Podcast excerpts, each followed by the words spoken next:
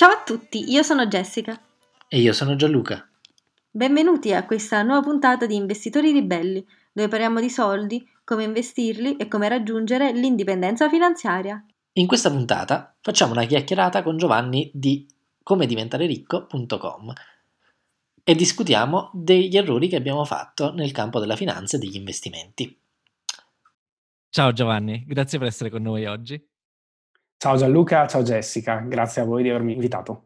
Allora, oggi, eh, come sai, come abbiamo deciso, parleremo un po' dei nostri errori, e, ma prima di iniziare vorrei magari farti fare una presentazione per chi non ti conoscesse. Grazie mille, io sono Giovanni, ho 43 anni, da, dal 2008 mi occupo di finanza personale su come diventare ricco.com, è un blog di finanza personale che appunto centra queste tre aree, quindi quella di guadagnare di più, risparmiare come un pazzo o quanto basta, a seconda poi del momento storico in cui mi trovo, cambia un po' la, il leitmotiv e investire come un professionista. Il, il sito in realtà è, è, nato dall'idea che scrivere le mie finanze, raccontare la mia, la mia storia o comunque scrivere dei miei successi finanziari o insuccessi finanziari mi avrebbe portato a capire meglio, a riflettere meglio su quella che è la mia storia finanziaria, quindi ho cominciato a farlo e piano piano l'ho arricchito. Oggi so se vi interessa, però insomma gli articoli che hanno più successo sono quelli in realtà legati alla, al guadagnare di più, quindi non lo so, io mi trovo tante letture nel, nella parte, non lo so, l'articolo più visto in questo momento è, è, come guadagnare rivendendo sneakers, che magari è una cosa che neanche a me interessa particolarmente, però eh, sono quelle, quelle, cose di cui intrippo ogni tanto, a me piace sperimentare e ogni tanto mi, mi diverto a, a fare cose nuove. Ho notato che le sneaker sono un trend del momento abbastanza forte, anche se onestamente non ne capisco niente. Però sì. se aiuta, ecco io, perché no? Sì, anch'io l'ho, anche l'ho scoperto così, no? Un giorno mi sono trovato qui a Milano dove abito, eh, ho visto una coda di, di, tutti questi ragazzini fuori da un negozio ho detto ma di cosa si tratta? C'era qualche evento, qualcuno importante così?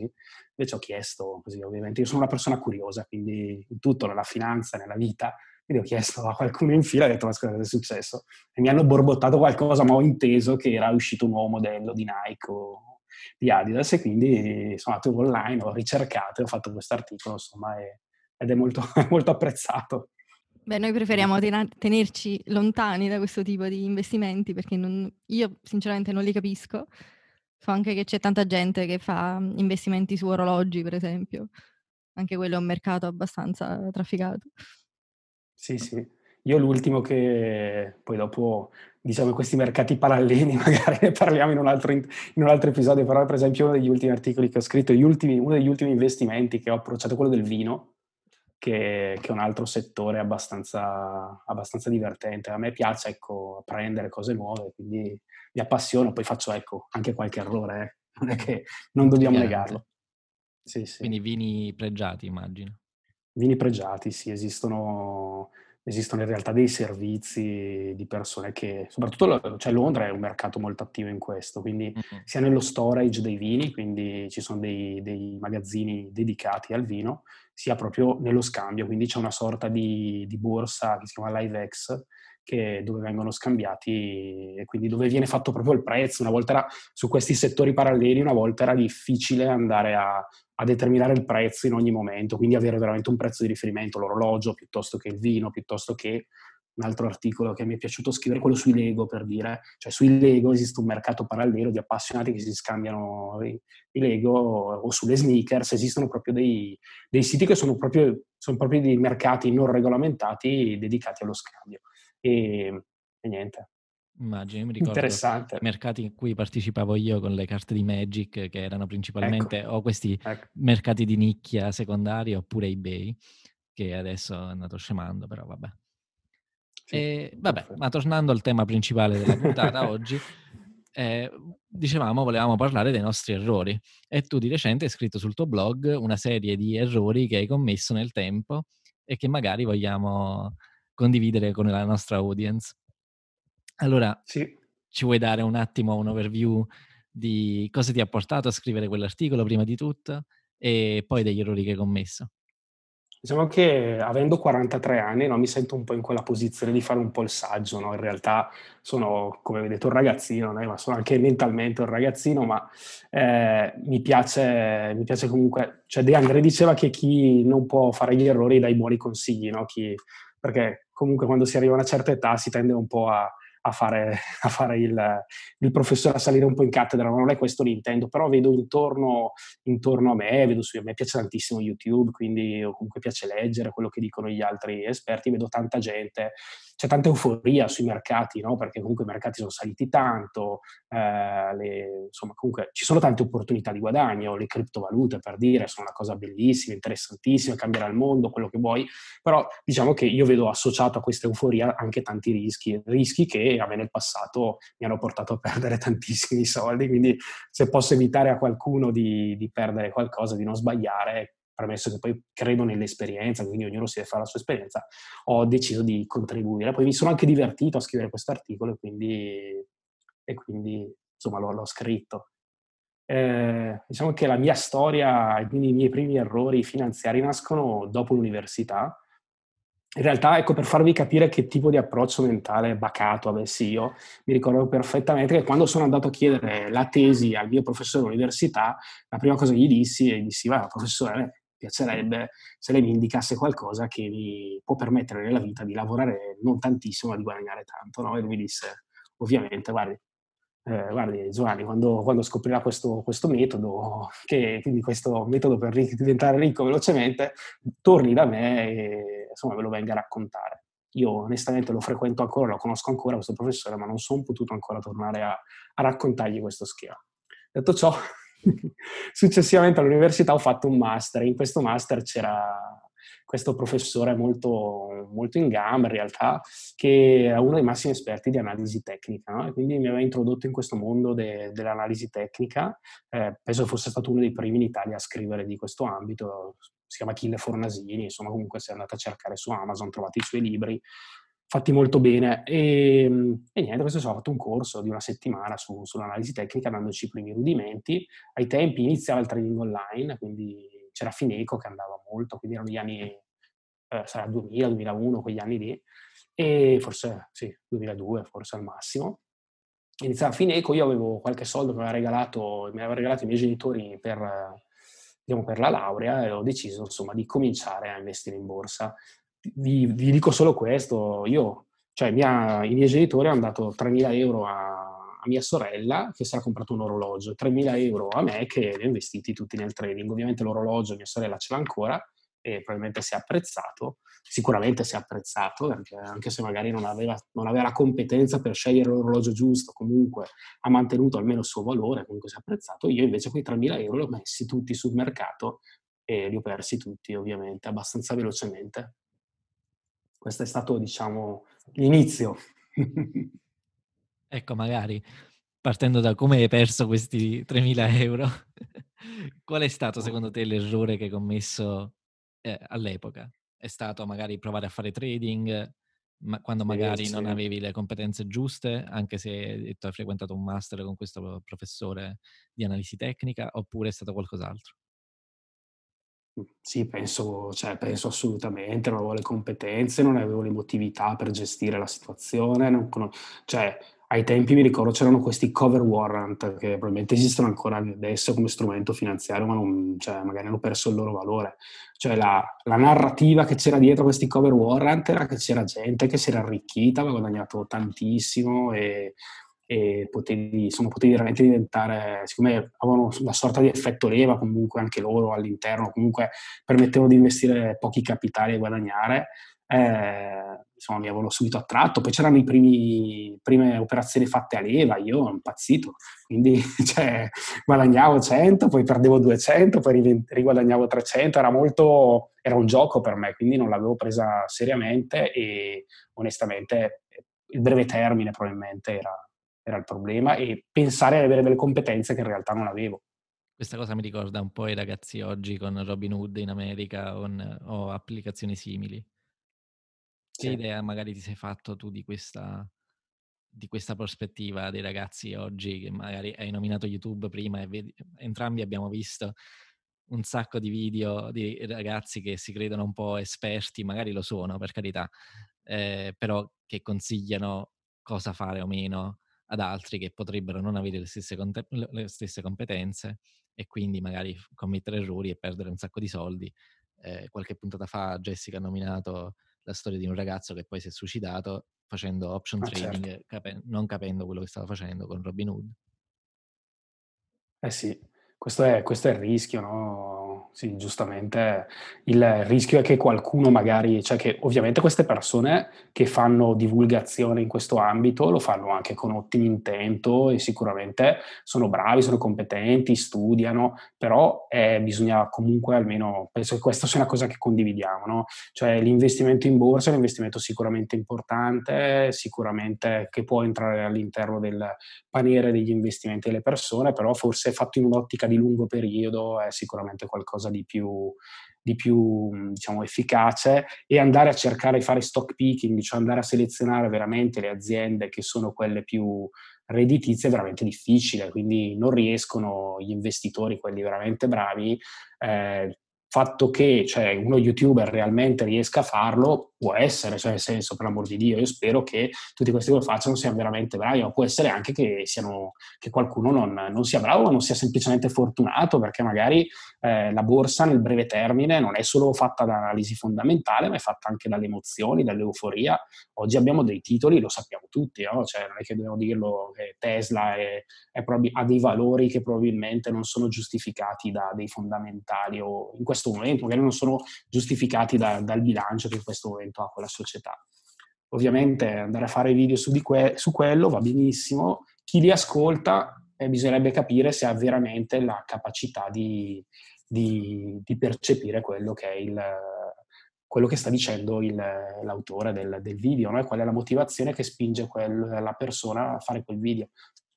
Non tutti siamo uguali e quindi insomma è importante che, che i giovani stiano un po' attenti, ecco perché come dicevo, guadagnare, risparmiare, investire, secondo me investire viene un pochino cioè va, va, di parallelo alle altre fasi, però insomma inizia a guadagnare, inizia a risparmiare, poi dopo inizia a investire nel lungo termine, poi magari ti, oh, ma io cioè, se sono il primo che si prende quei 1000 euro e se li, cioè, non dico che li gioca al casino, ma si compra quell'azione perché gli sta simpatica o perché in quel momento lì eh, penso che sia quell'azione che può salire perché ha delle prospettive di crescita, ma non sono certo io che posso capire, che posso sempre giudicare con raziocinio qual è la, l'azienda migliore del momento.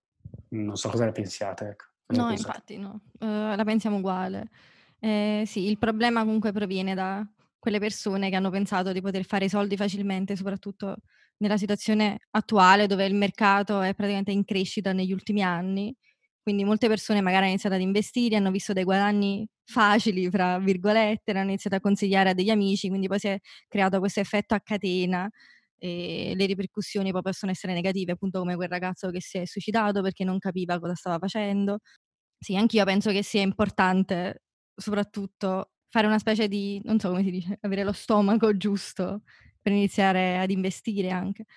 Io non, non, investo da molto tempo, Gianluca è stato il primo fra i due che si è interessato, quindi per quanto mi riguarda non ho molti errori che ho fatto, almeno non ancora. E, e poi ho avuto l'esempio di, di, Gianluca, che ha fatto i suoi di errori, quindi li ho potuti... Vai, vai Gianluca, racconta, eh, racconta. sì, però posso dire innanzitutto che il mio impatto con il mondo del mercato è stato da subito un po' spaventoso, perché ho sempre pensato che potesse essere rischioso, quindi ci sono andata cauta. So che ci sono altri tipi di persone che invece sono più eccitati dall'idea di investire di guadagnare soldi, però io sono sempre stata molto cauta. E la cosa che ho imparato è che appena ho iniziato ad investire soldi è lì che ho iniziato a capire che que- quei valori potevano scendere, potevano aumentare, quindi per questo è importante fare, fare lo stomaco e fare le proprie esperienze. Però sì, Gianluca, eh, quello che ha fatto errori da, da subito, quindi Gianluca vai. no, no, no, vediamo anche tu, vai Jessica. Però. Io, mi pare giusto. Eh, in realtà da un po' di tempo ho iniziato anche a segnarmi gli errori, che secondo me è una cosa eh, importante ottimo. da fare e andarsi poi a riguardare quello che le, le cavolate fatte in passato.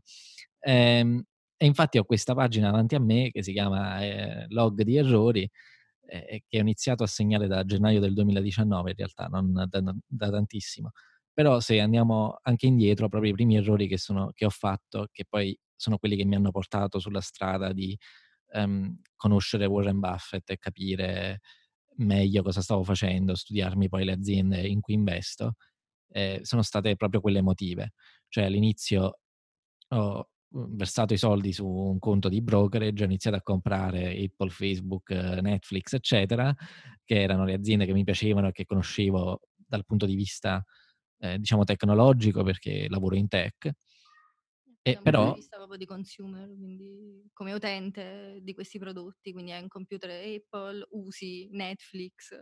Sì, chiaramente uso Facebook, uso Netflix e, e, quindi le ho comprate un po' a sentimento, dicendo un po', ah, mi piacciono queste aziende, penso che faranno bene in futuro, e, però vabbè, boh. Eh, e manco a farla apposta, questo magari fu, era nel 2017, qualche mese dopo, verso dicembre, c'è stato un crollo del 20% che mi ha fatto un po' scuotere e, e, lì avevo due strade a disposizione, è stato o compro di più perché il mercato è sceso o vendere e chiaramente ho venduto, che è la cosa sbagliata da fare, no? E, e ho venduto sì. perché sono andato in panico, perché non, non ero convinto del, delle cose che avevo comprato nelle aziende in cui avevo investito, non ero convinto nelle mie capacità di capire il mercato e, e, quindi questo è uno dei primi errori che sicuramente ho fatto. L'altro errore, sempre in quel periodo, era stato guardare quel conto di brokerage tutti i giorni, oppure l'applicazione azioni, stocks, come si chiama in italiano, eh, della Apple, o Yahoo Finance anche. Mm-hmm. Eh, che, e la guardava in continuazione. Allora, se eh oggi sì, quando... Apple saliva un, l'1%, diceva: Ah, ma forse devo vendere e prendere questi profitti e aspettare domani che magari scende e torna al prezzo a cui l'ho comprato eh, o al contrario, ah Netflix l'ho comprata a 80 dollari e adesso a 78 forse devo vendere per non perdere altri soldi, anche se poi ci avevo investito veramente una cosa tipo 1000 euro che perdere l'1-2%, 20, 20 euro, eh, non era proprio tantissimo. E poi quando c'è stato quel crollo del mercato a dicembre, invece di comprare di più e adesso vedermi 5-6 volte, 7 volte il valore, eh, tre anni dopo, e invece quelle azioni poi non le ho vendute e non le ho ricomprate più perché poi il mercato è salito e è andato al di fuori di ogni possibile eh, prezzo a cui ero disposto a comprare azioni come Netflix. Quindi, e, e questa storia Forse... poi si è ripetuta un po' nel, nel futuro. Eh, dicevi Giovanni? No, dico, forse oltre al log degli errori, che è giustamente una cosa utile che tu fai, ho sentito per esempio Andrea di Incassaforte, che so che avete comunque avuto anche come ospite, diceva per esempio che quando lui compra, fa un'operazione, segna il motivo dell'operazione. Questo può essere anche sì. una cosa utile da fare, nel senso che io per esempio nel 2012 avevo comprato Facebook, Amazon, mi ricordo perché avevo dei soldi che avevo guadagnato proprio nel tech, no? Nella, con, con, il sito, con il blog, ai tempi era abbastanza redditizia questa attività, no? come oggi forse YouTube.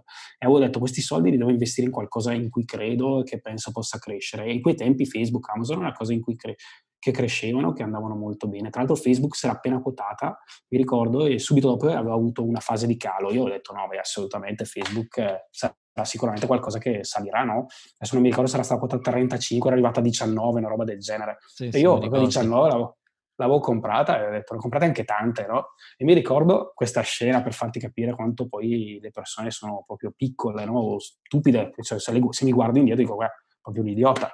E mi ricordo che ero in ufficio con una collega, facevo vedere proprio lo schermo dicendo guarda quanto sono bravo, cioè ho comprato ste, questi 10, non so, 10.000 euro, 10.000 dollari di Facebook, guarda ho guadagnato 1.000-2.000 dollari, no? ho detto vabbè, quasi quasi vendo, ingolosito, no? l'ho fatta anche un paio di volte questa operazione di comprare e rivendere, finché poi dopo è schizzato il prezzo, ma se, avessi, se mi fossi ricordato qual era stato il senso di quell'investimento, cioè investire in qualcosa in cui credevo per un lungo, medio-lungo periodo, magari ne avrei conservata qualcuna. Esatto, questo ricordo... è un altro degli errori eh, che ho fatto anch'io più volte. Eh, per esempio, di nuovo, ecco, Netflix era scesa da un 100 dollari a 80, io l'ho comprato di, pensando, ah ma Netflix è impossibile che scenda, sta fa- facendo dei numeri incredibili, quindi compro, poi è scesa un altro po' e è venduto. un fesso incredibile. E poi chiaramente è arrivata a 400-500 dollari. Eh. Eh, e quindi adesso piangiamo sul latte versato. Tu piangi? Io piango sul latte sì. versato. Un po' come Charlie Munger che almeno mi, mi raccuora perché anche lui ancora piange sul fatto che non ha investito in Google eh, vent'anni fa quando si è quotato in borsa Google, anche se usava Google come sia come motore di ricerca, ma anche per il business, per fare advertising, quindi per fare pubblicità alle proprie aziende. E, e eh però sì. la cosa che dicevi tu, ecco, segnare il motivo per cui compri o vendi un'azione è una cosa che pure ho iniziato a fare sempre dal 2019, infatti dal 2019 ho completamente rivisto il modo in cui tenevo traccia delle, delle mie azioni eh, o delle operazioni che facevo e adesso ho una spreadsheet eh, con una pagina per ogni eh, azione che compro, per ogni azienda e mm-hmm. ogni riga della spreadsheet ha eh, la data, la quantità che ho comprato o venduto e il motivo per cui l'ho fatto e poi tiene traccia di altri parametri. Però la motivazione è importante perché così poi quando vai, eh, almeno, almeno è stato così per me, eh, quando ogni volta che penso ah, devo comprare di più o devo vendere questa azione, certo. vado su quella pagina e mi riguardo prima i motivi per cui ho comprato e venduto e, e, quello poi mi trattiene da fare magari un'operazione che in realtà non vorrei fare. Bene, no, sì, sono d'accordissimo, utilissimo. Eh, un errore che ha fatto Jessica in realtà proprio all'inizio. Beh, è l'errore che fanno un po' tutti, comprare senza sapere quello che stai comprando. Molto Vabbè. semplice. Ho comprato semplicemente le azioni di un'azienda perché la conoscevo, è un'azienda di supermercati online qui in Inghilterra, credevo fosse uh-huh. figa e quindi ho deciso di comprare le azioni. Poi, dopo averci già investito, sono andata a fare ricerca sull'azienda e ho scoperto che non era figa per niente e quindi ho venduto tutto. almeno, Magari se l'avessi almeno, almeno con un salita? Profilo. È salita, Anche si è svizzata prof... alle stelle, sì. però, però sono contenta della mia scelta perché non è un'azienda okay. che incarna i valori in cui io credo. Quindi sono felice di, insomma, di non, di non, di non averla più, insomma. Anche, anche, se è salita alle stelle, anche, anche, il suo prezzo non è giustificato come Tesla, se, secondo il mio punto mm-hmm. di vista, quindi prima o poi scenderà. Non sono triste. Forse avrei potuto aspettare per venderla, però... Diciamo che comunque ci hai guadagnato, ecco, almeno non ci hai perso. E quali sono stati i motivi che ti hanno portato poi a decidere che quell'azienda non era più valida o che, la, insomma, che hai voluto venderla? Perché? Ah, perché poi ho iniziato a studiarla sul serio. Sì, ma. Ah, di preciso perché sono andata a leggere la storia dell'azienda e chi l'ha fondata e per me è già una nota negativa quando vedo che uno dei fondatori magari non è una persona etica e nel caso di questa azienda è il, proprio il CEO, quindi l'amministratore delegato. delegato. Eh, l'amministratore delegato dell'azienda è un tipo che praticamente si paga uno stipendio stratosferico quando l'azienda ancora non, non fa profitto. E ha usato i soldi dell'azienda per pagarsi la, l'affitto della casa, non so, 20.000 sterline al mese, che non mi sembra, non mi sembra normale quando l'azienda sta, non sta fallendo, però non sta facendo profitto. E quindi ho avuto certo. il paragone con altri tipi di aziende come Starbucks, dove per esempio quando l'azienda stava perdendo soldi, l'amministratore delegato dell'azienda stessa si è dato un taglio di, di stipendio. Anche perché comunque parliamo di stipendi abbastanza gonfiati, quindi comunque il taglio non è eccessivo.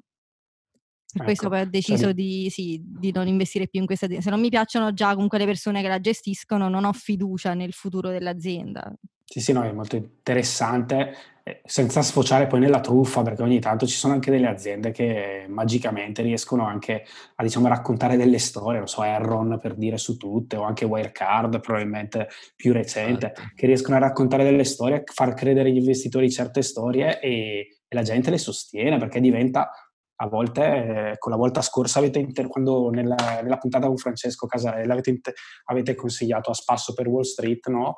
eh, perché la folla di Wall Street eh, a volte proprio si convince che, insomma, che, sia quello il momento giusto di, investire in quell'azienda. Ma, insomma, in Italia siamo pieni di scandali, ma all'estero non mancano. Ecco.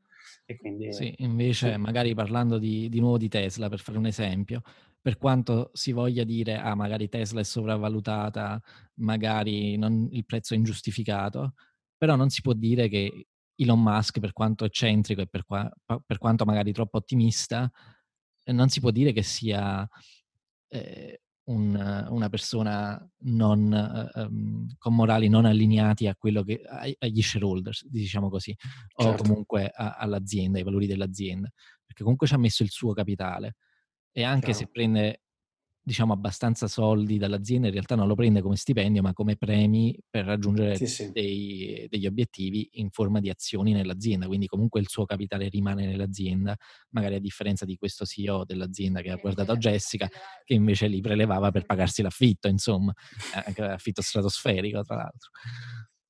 No, beh, ma Elon Musk, cioè nel senso, personaggio può, può piacere o no, però stiamo parlando comunque di un numero uno assoluto e di Tesla, di un'azienda che cambierà, cioè che ha cambiato comunque una, un'industria partendo, diciamo, da una macchina con dei piccolissimi volumi. Quello che stiamo discutendo è forse la valutazione, ma sicuramente cioè, tra SpaceX e Tesla e tutte le altre sue iniziative, Elon Musk campione del mondo, no?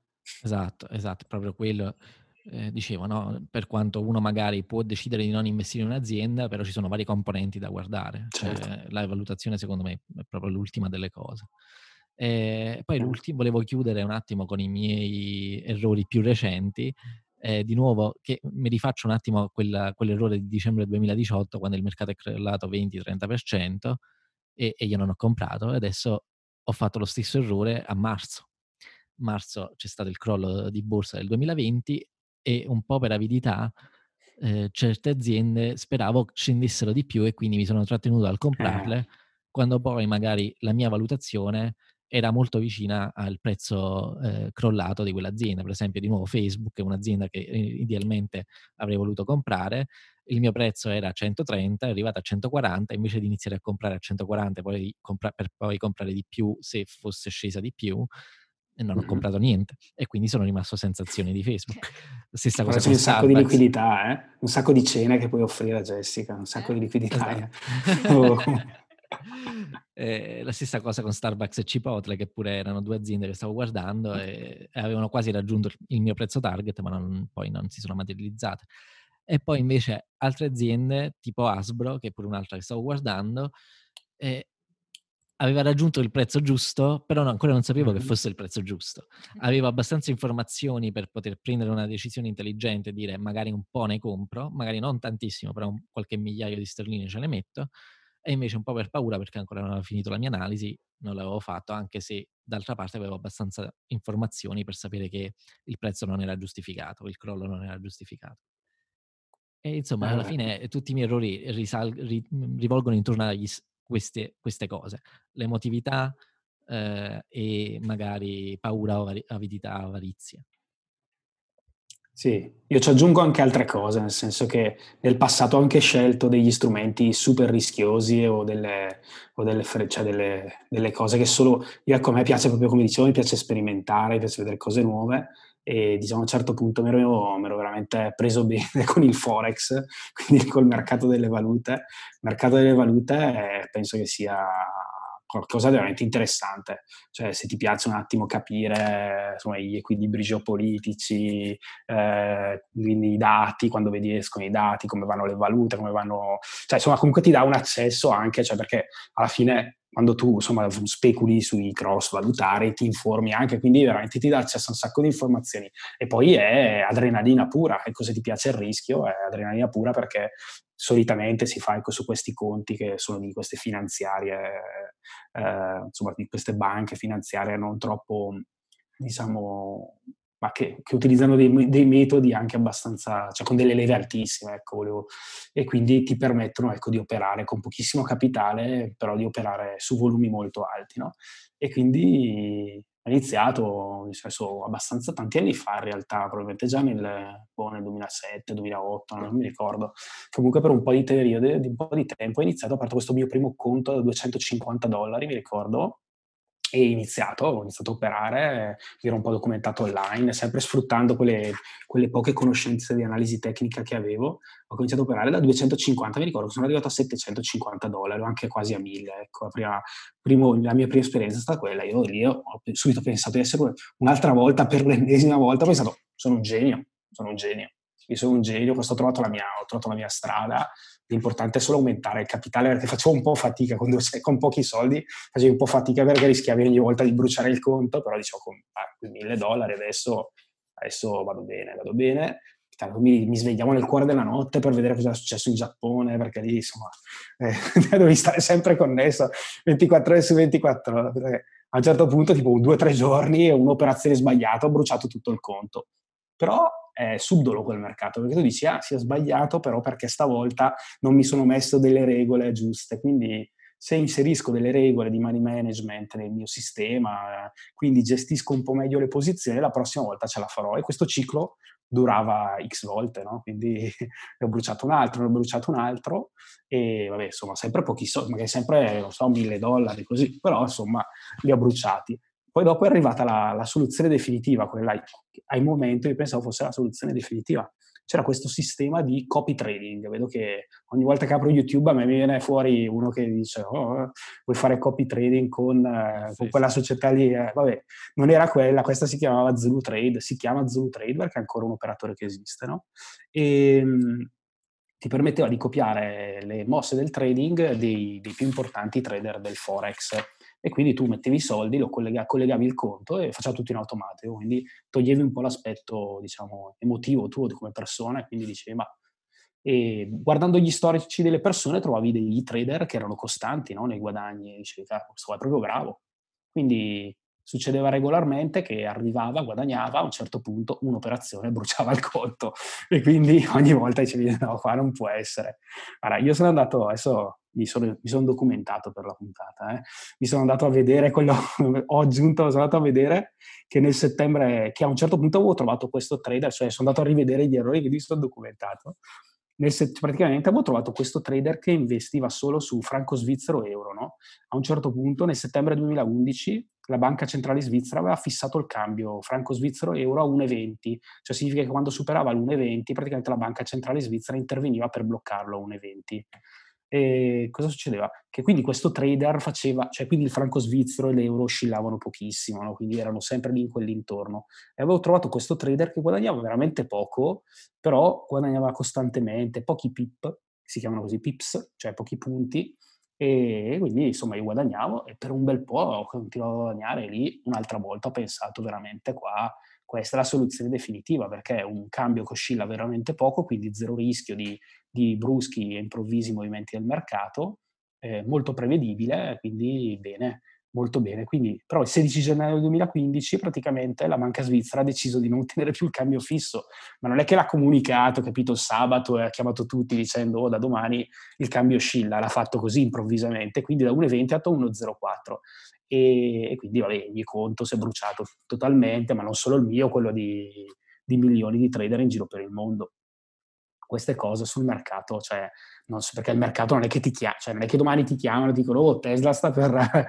Tesla sta per venire giù, no? Perché io vedo questi qua che hanno investito in azioni magari eh, qualche anno fa e dicono oh io investivo 10.000, oggi sono 30.000, complimenti, bravissimo, adesso non è che voglio fare non voglio seminare panico, però devi essere anche pronto, quando investi sui mercati devi essere anche pronto a, a dei cambiamenti improvvisi, a dei movimenti, cioè devi essere emotivamente tranquillo che quei, quei capitali lì tu li hai investiti magari eh, nel lungo termine piuttosto che invece stai facendo, stai speculando nel breve e quindi stai facendo un altro lavoro, insomma. Devi insomma poter distinguere no, tra quella che è la tua, eh, la tua idea. No? Io, cioè, ovviamente investivo nel Forex, pensavo di, cioè, di, investire, invece stavo speculando, stavo facendo trading, che è un'attività completamente diversa, no? Eh, infatti, infatti. Sì, no, infatti sono d'accordo, sono due attività diverse che spesso vengono confuse fra di loro, noi lo diciamo sempre, anche per esempio investire in Bitcoin in realtà forse è un più uno speculare piuttosto che investire, dato che non si può fare un'analisi solida su Bitcoin, anche se si può credere nel progetto, quindi comunque si hanno le proprie, certo. eh, non so, le proprie convinzioni per poter iniziare a fare una cosa del genere. Per quanto riguarda il concetto di copiare cosa fanno gli altri, in realtà è una cosa che io poi ho iniziato, non a copiare, però ho iniziato a guardare un po' cosa fanno gli altri investitori perché ero curiosa di, di spiarli, di capire cosa facessero. Nel mio caso, in particolare, sono andata a spiare i value investors, quindi. Monish, Buffett e poi Michael Burry, perché eh, avevo letto il libro The Big Short, di cui c'è anche il film, e quindi non so, mi ero fidata di lui perché ho detto, ah, se era riuscito a predire il, il crollo dei, di dei mutui. Mm-hmm, eh, magari eh, ne sa una più del diavolo, quindi ho iniziato a, eh certo. a, seguire il suo portfolio perché poi questi uh, fondi fanno un report che è pubblico, quindi si può andare a controllare cosa hanno comprato, cosa hanno venduto. E, e in particolare abbiamo comprato un'azienda soltanto perché l'ha comprata Michael Burry, perché io ho convinto Gianluca a comprarla, perché tu no, se lui l'ha comprata significa che sa qualcosa, se è il fatto suo. L'abbiamo comprata, qualche mese dopo lui l'ha venduta. E ovviamente anche in quel caso magari adesso non lo so, anche lì non è che vi ha chiamato per dirvi oh, No, non ci ha chiamato, infatti. Quindi per questo. Magari... Infatti, infatti è sbagliato, diciamo, copiare quello che fanno gli altri, però è interessante dare, dare, un'occhiata, sì, come ispirazione, perché sì, prenderlo come ispirazione secondo me è meglio, quindi si può guardare cosa hanno magari nel loro portfolio e poi cercare quelle certo. aziende a parte e fare ricerca e vedere, ah ok, la capisco questa azienda e magari cercare di capire il motivo per cui loro hanno investito in un'azienda simile piuttosto che copiare a occhi chiusi perché uno sì. si fida ciecamente di quello che fa, perché poi anche questi investitori possono fare degli errori. Warren Buffett stesso ha venduto eh sì. tutte le linee aeree dicendo di aver fatto un errore di valutazione, quindi magari chi ha comprato le linee aeree perché Warren Buffett lo stava facendo, poi magari si è trovato in difetto e com- non so, magari hanno cominciato a vendere anche loro quando Warren Buffett l'ha, l'ha annunciato. Quindi certo. sì, e poi ecco, un conto è copiare da Warren Buffett, un conto magari è copiare come nel mio caso dal trader che tu non sai neanche che faccia abbia, chi sia, magari il ragazzetto che sta nella sua camera chiuso in Cina e ha studiato magari qualche algoritmo, cioè magari ha creato anche un sistema che magari funziona, ma eh, funziona per dieci giorni e dopo ne crea 100, magari uno dei, uno dei 10 funziona, tu lo segui, poi dopo funziona per un mese, dopo eh, al secondo mese non funziona più e te ti rimani col cerino in mano, insomma non è ma poi magari funziona cosa. per lui eh, quel sistema specifico, ma non sai se ha altri sistemi che magari certo. controbilanciano certo. gli andamenti nel, nel sistema certo. che stai copiando tu. Per esempio, eh, rifacendomi un attimo a quello che diceva Jessica, noi abbiamo guardato questo investitore, Michael Burry, ma come pure vedi magari Warren Buffett e altri, però il report che fa uh, Warren Buffett o chi sia di questi grossi fondi eh, alla mhmm, Security Exchange Commission in America, ti fa vedere soltanto le posizioni long, cioè quelle che hanno, le cose che hanno comprato. Però se hanno venduto qualcosa, ehm, nel, nel, senso non ven- vendere azioni specifiche, ma se hanno venduto, venduto dei derivati per poter controbilanciare alcune posizioni long, non lo sai. Quindi se magari... Chiaro eh, non so, magari eh, Michael Burry avesse comprato l'azienda che abbiamo comprato anche noi, però al contempo avesse anche venduto eh, delle put, delle call, che sono delle opzioni. Quelle, certo. quelle, cose non lo sai, vedi soltanto le opzioni che, che Michael Burry ha comprato insieme alle azioni. In realtà c'è anche da dire che alcuni di questi investitori hanno altri fondi in altri paesi e quindi non abbiamo accesso a quelle posizioni, quindi magari sono in perdita sul loro portfolio americano, ma magari ah, stanno controbilanciando con il loro portfolio in un'altra nazione. Per esempio so che Michael Burry ha investito in Giappone, ha investito in Corea e lì non, non, abbiamo accesso perché dovremmo, oddio, forse potremmo, andando sul sito del, go- del governo giapponese, non saprei. Però sì, tante, tante cose non le sappiamo, quindi quella è solo una parte della storia, per questo è sbagliato copiare ciecamente senza capire. Sì, vorrei aggiungere un altro errore se, vai, vai. si va che a volte ci sono questi personaggi un pochino così, magari con cui riesci a entrare in contatto, piuttosto che magari c'è l'amico dell'amico che ti dà la soffiata giusta, no? Che penso che sia ancora, sia ancora il, la cosa peggiore, che forse una delle cose peggiori che anche a me è successa, nel senso che io mi ricordo proprio questo pranzo di, di lavoro, con, quando lavoravo nell'industria del private equity, no? che è un'industria un po' particolare, eh, che ai tempi andava molto, c'era questo, c'era questo fondo di private equity italiano che si chiamava Eh, diciamo che prendeva questo, il nome, prendeva questo Simone Cimino, che era una persona molto brillante, bocconiano, eh, insomma, anche con una certa etica, perché lui comunque era siciliano, aveva anche investito nella regione per svilupparla così. E mi ricordo proprio questo pranzo in cui c'erano lui, che era un po' il nuovo del private equity, e poi c'era un altro, un'altra persona di un altro fondo e si discuteva proprio anche di etica, di, di argomenti alti, della, se fosse giusto comprare delle aziende e poi indebitarle tanto. Sai, non so se magari se i nostri ascoltatori lo sanno, però può essere utile insomma, anche ricordarlo, cioè il mestiere del private equity, soprattutto in alcuni momenti, è stato quello di comprare le aziende, indebitarle tantissimo in modo tale da, da poi fargli ripagare il debito per rivenderla a prezzi maggiorati. No? E quindi si discuteva proprio di quanto fosse giusto tirare la leva, cioè alzare il debito delle aziende, perché comunque quando vai a fare indebitare un'azienda, ovviamente fai anche cioè, il, il, risultato che l'azienda poi magari se, se, peggiorano i propri risultati economici non riesca più a ripagare il debito, quindi non riesca più a ripagare gli oneri finanziari. Quindi si parlava di questi argomenti, quindi ho detto, caspita, ma che bravi persone, che, che etica alta così.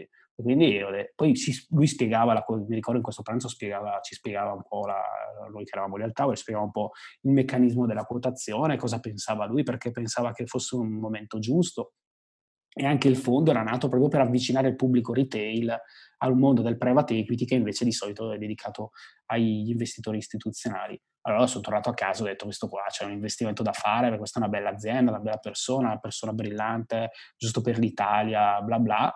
Ho investito e questo lo, poi l'hanno arrestato perché, per, per, frode, perché magari anche lui si pagava il, il jet privato con i soldi dell'azienda piuttosto che aveva fatto qualche maquillage contabile. Questo è stato il risultato, quindi mi ricordo anche, e stessa cosa, mi ricordo un'altra volta che un collega mi ha chiamato dicendo, oh, mi hanno detto i colleghi inglesi che c'è questa azienda che fa energia, che assolutamente bisogna comprarla.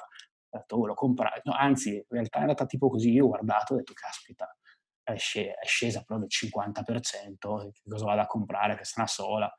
E lui lo richiama e dico, oh, ma questa è scesa il lunedì tipo ci risentiamo l'azienda a apertura più 20, più 30, non lo so, insomma un boom così. Ho detto, cazzo, qua bisogna... Il giorno dopo tipo compro tutto e entro pesante, tipo il giorno dopo comincia a perdere. Dopo, un, dopo una settimana, chapter 11, eh, dici vabbè ho capito, eh, quindi l'azienda fallita e...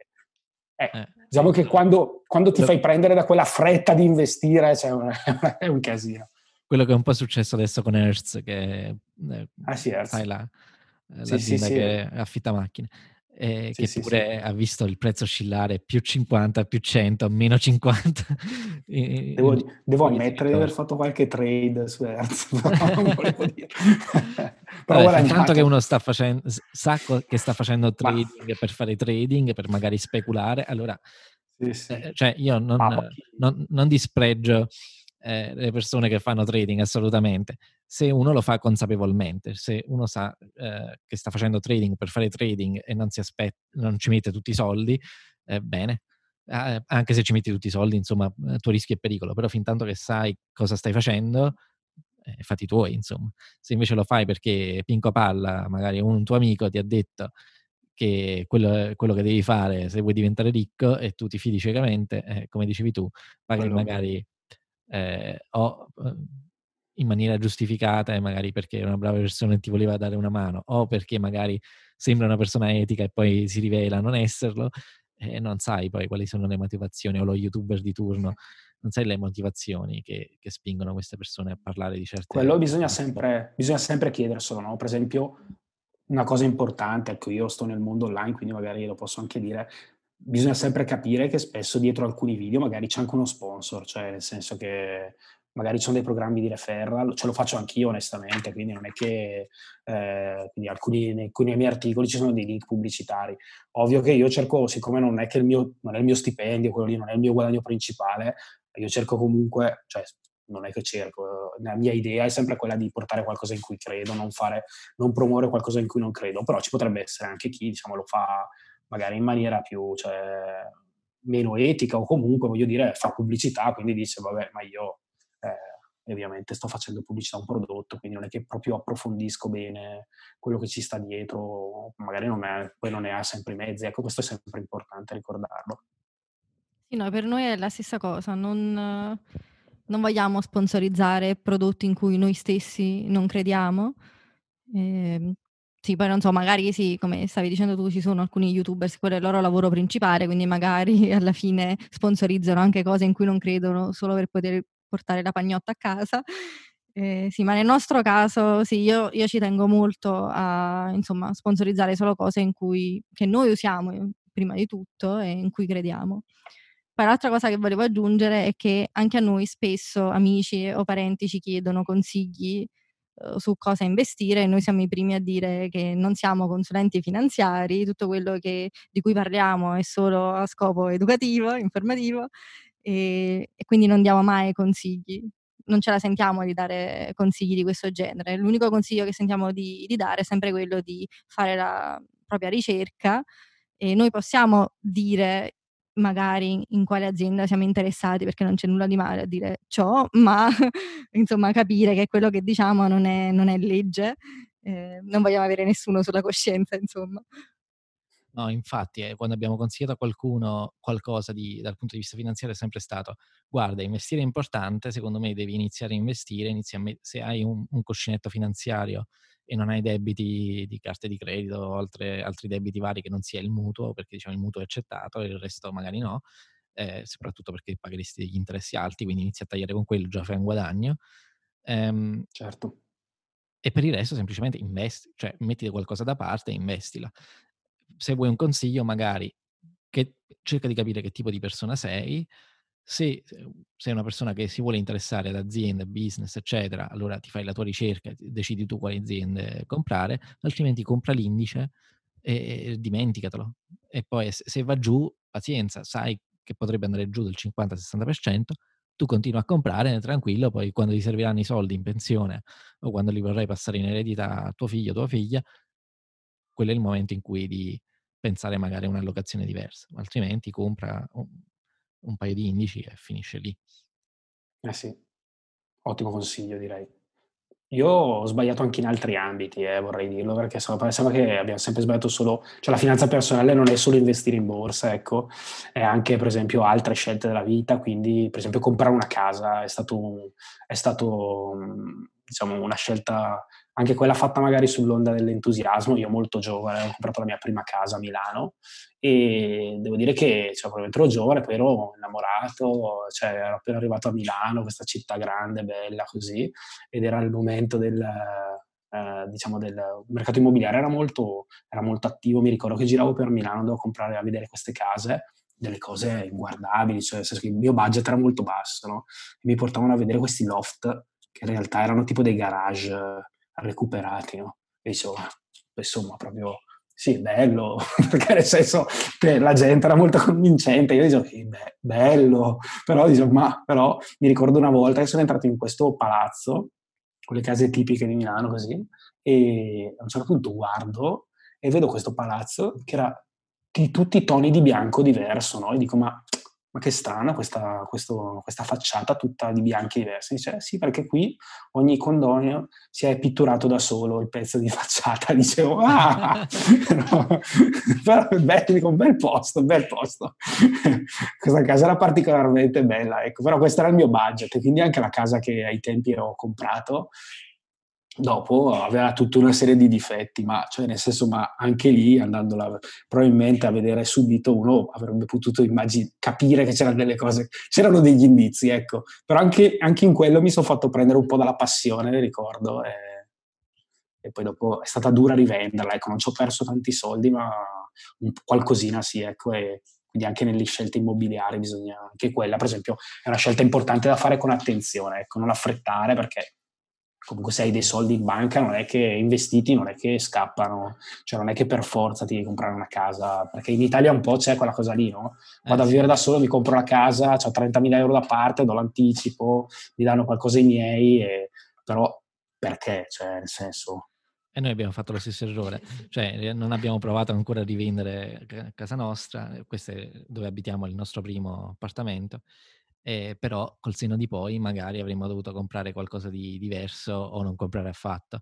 Per esempio una cosa di cui mi pento è, dici, magari con gli stessi soldi, invece che andare per comprare a Londra, che comunque è una città cara, eh, l'appartamento più grande che abbiamo trovato nel palazzo in, in cui ce la potevamo permettere e nella zona in cui ce la potevamo permettere, comprare magari due appartamenti più piccoli, uno ci andavamo a abitare noi, magari il più piccolo tra i due, e l'altro affittarlo e l'affitto avrebbe potuto ripagare magari parte del mutuo di entrambi.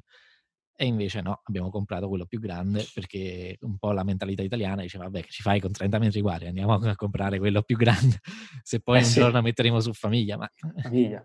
non c'era nessuna intenzione all'epoca e, e, quindi avremmo potuto fare altrimenti. E anche lì ci siamo tra- fatti trascinare un po' dalle emozioni, un po' dalla, dalla paura di po- non potercelo più permettere perché i, i prezzi mm-hmm. degli appartamenti, delle case a Londra è salito in maniera sproporzionata negli ultimi anni e anche un po' dalla pressione sociale, un po' della nostra famiglia, no? Ah, siete sposati, adesso vi dovete comprare casa. È chiaro. Vi aiutiamo noi e noi, vabbè, un po' di soldi ce li danno loro, un po' di soldi ce l'abbiamo noi, il resto ce lo dà la banca, vabbè, compriamo. Però non abbiamo fatto veramente un ragionamento ben diciamo pensato. Diciamo sul capitolo casa si può fare un episodio a parte proprio. Sì, sì. Sì, sì, però l'importante, ecco, sulla casa secondo me l'importante è anche non rivendere affrettatamente, perché, mm. cioè, voglio dire, ovviamente comprare magari, poi però anche lì puoi aver bisogno di rivendere perché magari vuoi comprare la casa più bella, più grande, quindi hai fretta di rivendere, magari ti capita in un momento di, di mercato non particolarmente non particolarmente diciamo, performante, a quel punto lì ti prendi la doppia fregatura sia in entrata che in uscita, mm. e sì, alla fine come il mercato azionario, eh, però... Esatto, poi i costi sono alti, insomma, se, per fare un'operazione con immobiliare i costi sono alti, devi pagare il notaio, devi pagare eh, le spese, devi pagare le tasse, devi pagare un sacco di cose. Eh, quindi insomma, poi te la metti a posto, meglio pensarci bene. dentro. Mm, sì, esatto. sì, però dai, c'è te. L'importante è che ci sia sempre te. Cioè, nel senso, la cosa bella, secondo me, è che ci sono una serie di, ci sono milioni di opportunità in giro, abbiamo una vita davanti e quindi abbiamo anche la possibilità di sbagliare, poi di raccontarla come stiamo facendo oggi, probabilmente sorridendo e divertendoci, insomma, tutto sommato. Esatto. E volendo concludere un attimo, ehm, Avevamo parlato una, eh, qualche tempo fa, qualche giorno fa, eh, di, dello stato dell'economia attuale e tu hai iniziato la puntata appunto parlando del fatto che adesso magari l'economia è in uno stato euforico, anche se magari ingiustificato. Come vedi lo stato economico futuro e magari quali sono gli errori a, che potremmo commettere nei prossimi tempi? E se ce ne sono che pensi do, dobbiamo evitare. Chiaramente alcuni sono sempre gli stessi, in generale, cosa, come vedi lo stato delle cose al momento? Eh, domanda difficilissima, lo stato delle cose, ma io la cosa che vedo, secondo me, è che siamo di fronte a un punto di cambiamento. Per me questo è un punto di cambiamento, è un punto in cui probabilmente ci sveglieremo tutti dopo questo, adesso non so come sia lì da voi il lockdown, ma ci sveglieremo da questo torpore, praticamente questa limitazione alla libertà, insomma adesso come, vogliamo, di, come vogliamo vederla, insomma comunque questo, questo momento storico strano con un'economia totalmente cambiata, quindi cose nuove, ci saranno dei trend nuovi e io quindi penso che ci saranno delle occasioni ci saranno delle occasioni da, che ci potranno, che potremo approfittare, di cui potremo approfittare. Eh, sbagliare, l'errore forse principale sarà quello di credere che non sia cambiato nulla. Quindi che ci possa essere una ripresa a V, come dicono giusto a V gli economisti, cioè nel senso che l'economia ritorni subito ai livelli passati senza che in realtà cambi qualcosa. Secondo me cambierà qualcosa, quindi eh, bisogna tenere un po' tenere sott'occhio i nuovi trend. Parlavate prima delle cripto, per me le criptovalute sono una di quelle cose su cui ci si può fare molto male, però sono una di quelle cose che invece studiate potrebbero cambiare davvero l'economia. Poi dopo, ovviamente non lo dico in ottica di investimento, però per esempio in ambito finanziario c'è quello, no? nell'ambito della mobilità abbiamo parlato di Tesla, ci potrebbe essere qualcosa di nuovo nella mobilità o comunque eh, forse quando abbiamo parlato io vi ricordavo, vi dicevo che nel 2000 quando io sono venuto a fare l'Erasmus di a Londra, praticamente la prima volta che ho preso l'aereo diciamo, per me probabilmente era il terzo o quarto volo in aereo. Adesso mio figlio che ha 9 anni, cioè, l'aereo l'ha preso probabilmente 20-30 volte, cioè nel senso nella sua vita, perché il mondo è totalmente cambiato. C'erano, delle, c'erano dei miei coetanei che a 20 anni non hanno mai preso l'aereo. Da lì è cambiato il mondo, cioè la mobilità, internet, la velocità delle cose è cambiata in maniera esponenziale. Penso che sia questo che succederà, dobbiamo stare attenti, sono sempre un mare di opportunità di cui approfittare. Siamo fortunati diciamo, in vivere, di vivere in, in zone ricche, speriamo che insomma speriamo che questo continui, speriamo, insomma, ci sono, delle, ci sono dei problemi ovviamente, tutta questa massa monetaria che gira, non lo so cosa porterà, però eh, vabbè, stiamo attenti e stiamo belli, belli fiduciosi sul futuro. Sì, dal mio punto di vista, alla luce degli errori che abbiamo fatto in passato, secondo me converrebbe essere pronti questa volta con del contante in modo tale da poter comprare se ci dovesse essere un, altro crollo. Che, non so, non so tu. E non solo eh, sì, non sono certo io che, boh, non sono sicuro che scenderà, ecco questo, però anch'io, io, se vi volete proprio una mia, tanto qua mi gioco la credibilità, se volete, io aspetto vai, le vai. elezioni, dic- mi, aspetto le elezioni americane e poi dopo io anch'io come voi ho un po' di liquidità, però potrei anche rientrare nel mercato, non, cioè, non lo so sinceramente se effettivamente scenderà, perché sono talmente tanti soldi che... Sì, infatti, guarda, noi abbiamo eh, una, una, fetta importante del nostro patrimonio liquido, eh, mm-hmm. e però il resto è comunque investito e questa cosa non cambierà. Quindi se l'economia andrà bene, eh, se le cose, lo stato economico sarà roseo o semplicemente se i mercati finanziari cont- continueranno a guardare molto in là nel futuro e continueranno a salire, noi sicuramente andremo, eh, dovremmo far bene. E se le cose dovessero andare male, una parte dei nostri investimenti sono eh, in, ehm, in, diciamo in industrie che sono un po' anticicliche. Quindi, per esempio, abbiamo una porzione investita in aziende che riguardano la produzione di oro. Quelle dovrebbero far bene, dovessero crollare i mercati. Anche se certo. onestamente dovessero crollare i mercati, mi aspetto che all'inizio dov- dovrebbero crollare anche queste aziende che abbiamo. Quindi semplicemente speriamo di non farci prendere dal panico dovesse succedere questa cosa. Siamo psicologicamente pronti, penso, a sostenere una perdita iniziale, sapendo che se le cose dovessero andare male, quelle aziende comunque dovrebbero far bene. E in secondo luogo, la parte liquida che abbiamo, abbiamo investita in obbligazioni che, per la maggior parte almeno, che pure potrebbero scendere se le cose continuano a essere ottimiste. Eh, però dovrebbero scendere poco, poi chissà. E anche lì eh, cerchiamo di non farci prendere le, dalle emozioni. Se poi dovessero crollare i mercati, eh, noi vediamo il passaggio da obbligazioni a azioni sperando di fare bene, di fare le scelte giuste. Certo. Poi ognuno ha la, sì. sua... È esatto. L'importante è essere sereni, avere un orizzonte temporale che, cioè, per dire tu investirai perché adesso avrai l'obiettivo della financial independence, io investo perché per dire voglio mandare i miei figli all'università, magari esatto. posso dargli la libertà di scegliere cosa studiare e dove andare a studiare, ognuno ha la sua. L'importante è fare delle scelte finanziarie che siano coerenti nei tempi e negli strumenti utilizzati. Esatto, e l'importante è avere un orizzonte questo... temporale lungo e sapere che, eh, diciamo, avere una strategia ass- indipendentemente da quello che faranno i mercati, diciamo così. Corretto. Quindi non ci facciamo emozionare se crolla il 30 falsissimo naso di Pinocchio, eh, no, almeno a me per quanto mi riguarda, io sarò lì a guardare e detto no, è crollato, vendo tutto. Solito, però questa volta ti chiamerò e mi dirai no, non vendere, non vendere, mi terrò tutto. Esatto, no, veramente ho avuto il problema opposto a marzo, per esempio. Le cose crollavano, io mi leccavo i baffi, però sono stato un po' troppo greedy, un po' troppo avido, eh, quindi okay. speravo che scendessero di più. E invece sì, no. sì, anch'io lì. Eh, quindi speriamo di mantenere stessa, lo stesso sangue freddo, però non commettere di nuovo gli stessi errori. Dovesse succedere, anzi, qualsiasi cosa dovre, dovre, dovrà succedere in futuro. E va bene direi che abbiamo fatto una bella chiacchierata. Spero ti sia divertito a passare un po' divertito di tempo con tantissimo. noi. Divertito, divertito, grazie. Molto, molto diciamo, interessante questo scambio di, diciamo, di opinioni. Grazie. Magari un'ultima domanda, giusto per concludere. Hai consigli per i nostri ascoltatori in termini magari di libri, podcast, altre risorse sì. che magari vuoi condividere? Assolutamente. Sono... Allora, vi voglio dire quelli che sono i tre libri che, che, ho comprato, gli ultimi tre libri che ho comprato, quindi ho comprato A Spasso per Wall Street, ascoltando il vostro consiglio, poi ho comprato The Path by Peter Mollock e Tony Robbin, quindi è un consulente finanziario.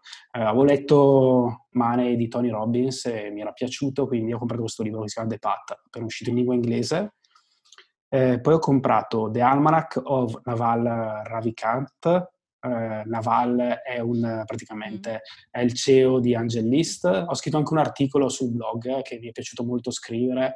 Ha fatto, un bel, ha fatto una serie di tweet sulla, sulla ricerca della ricchezza. È veramente una persona fantastica. Uh, stamattina ho ascoltato l'ultimo podcast di Tim Ferris, il Tim Ferris Show, in cui c'è un'intervista a Naval. Purtroppo le puntate di Tim Ferris durano due ore, quindi c'è uno. Cioè, cioè sono, sono veramente. Naval, Naval, stesso ha un podcast. E... Sì, corretto. Le sue puntate, le sue, le sue puntate sono, sono, sì, sono, brevi rispetto a quelle di Tim Ferris. Sì, infatti ho ascoltato il podcast di Naval, è una persona stupenda, intelligente. Sì, sì, veramente, veramente top. Quindi poi a livello di podcast, quindi vi direi il Team Ferry Show, eh, un, post, un, podcast italiano, secondo me, Talent Bay di Valerio Russo, tranne, oltre a quelli che abbiamo nominato, quindi Cassaforte, piuttosto che Davide Marciano, che è stato anche vostro ospite. Eh, un altro podcast che ho ascoltato qualche puntata è Spark Smart Passive Income, sempre sull'argomento side hustling, quindi trovare qualche reddito addizionale con lavoretti, attività oppure sempre su lavori digitali. In termini di blog vi do tre blog italiani, mi sono segnato, quindi Smettere di lavorare, vabbè, ma lo conoscono tutti probabilmente, di Francesco Narmenni, che parla soprattutto della frugalità, un aspetto che non mi appartiene, però mi piace, come mi piace insomma guardare ascoltare.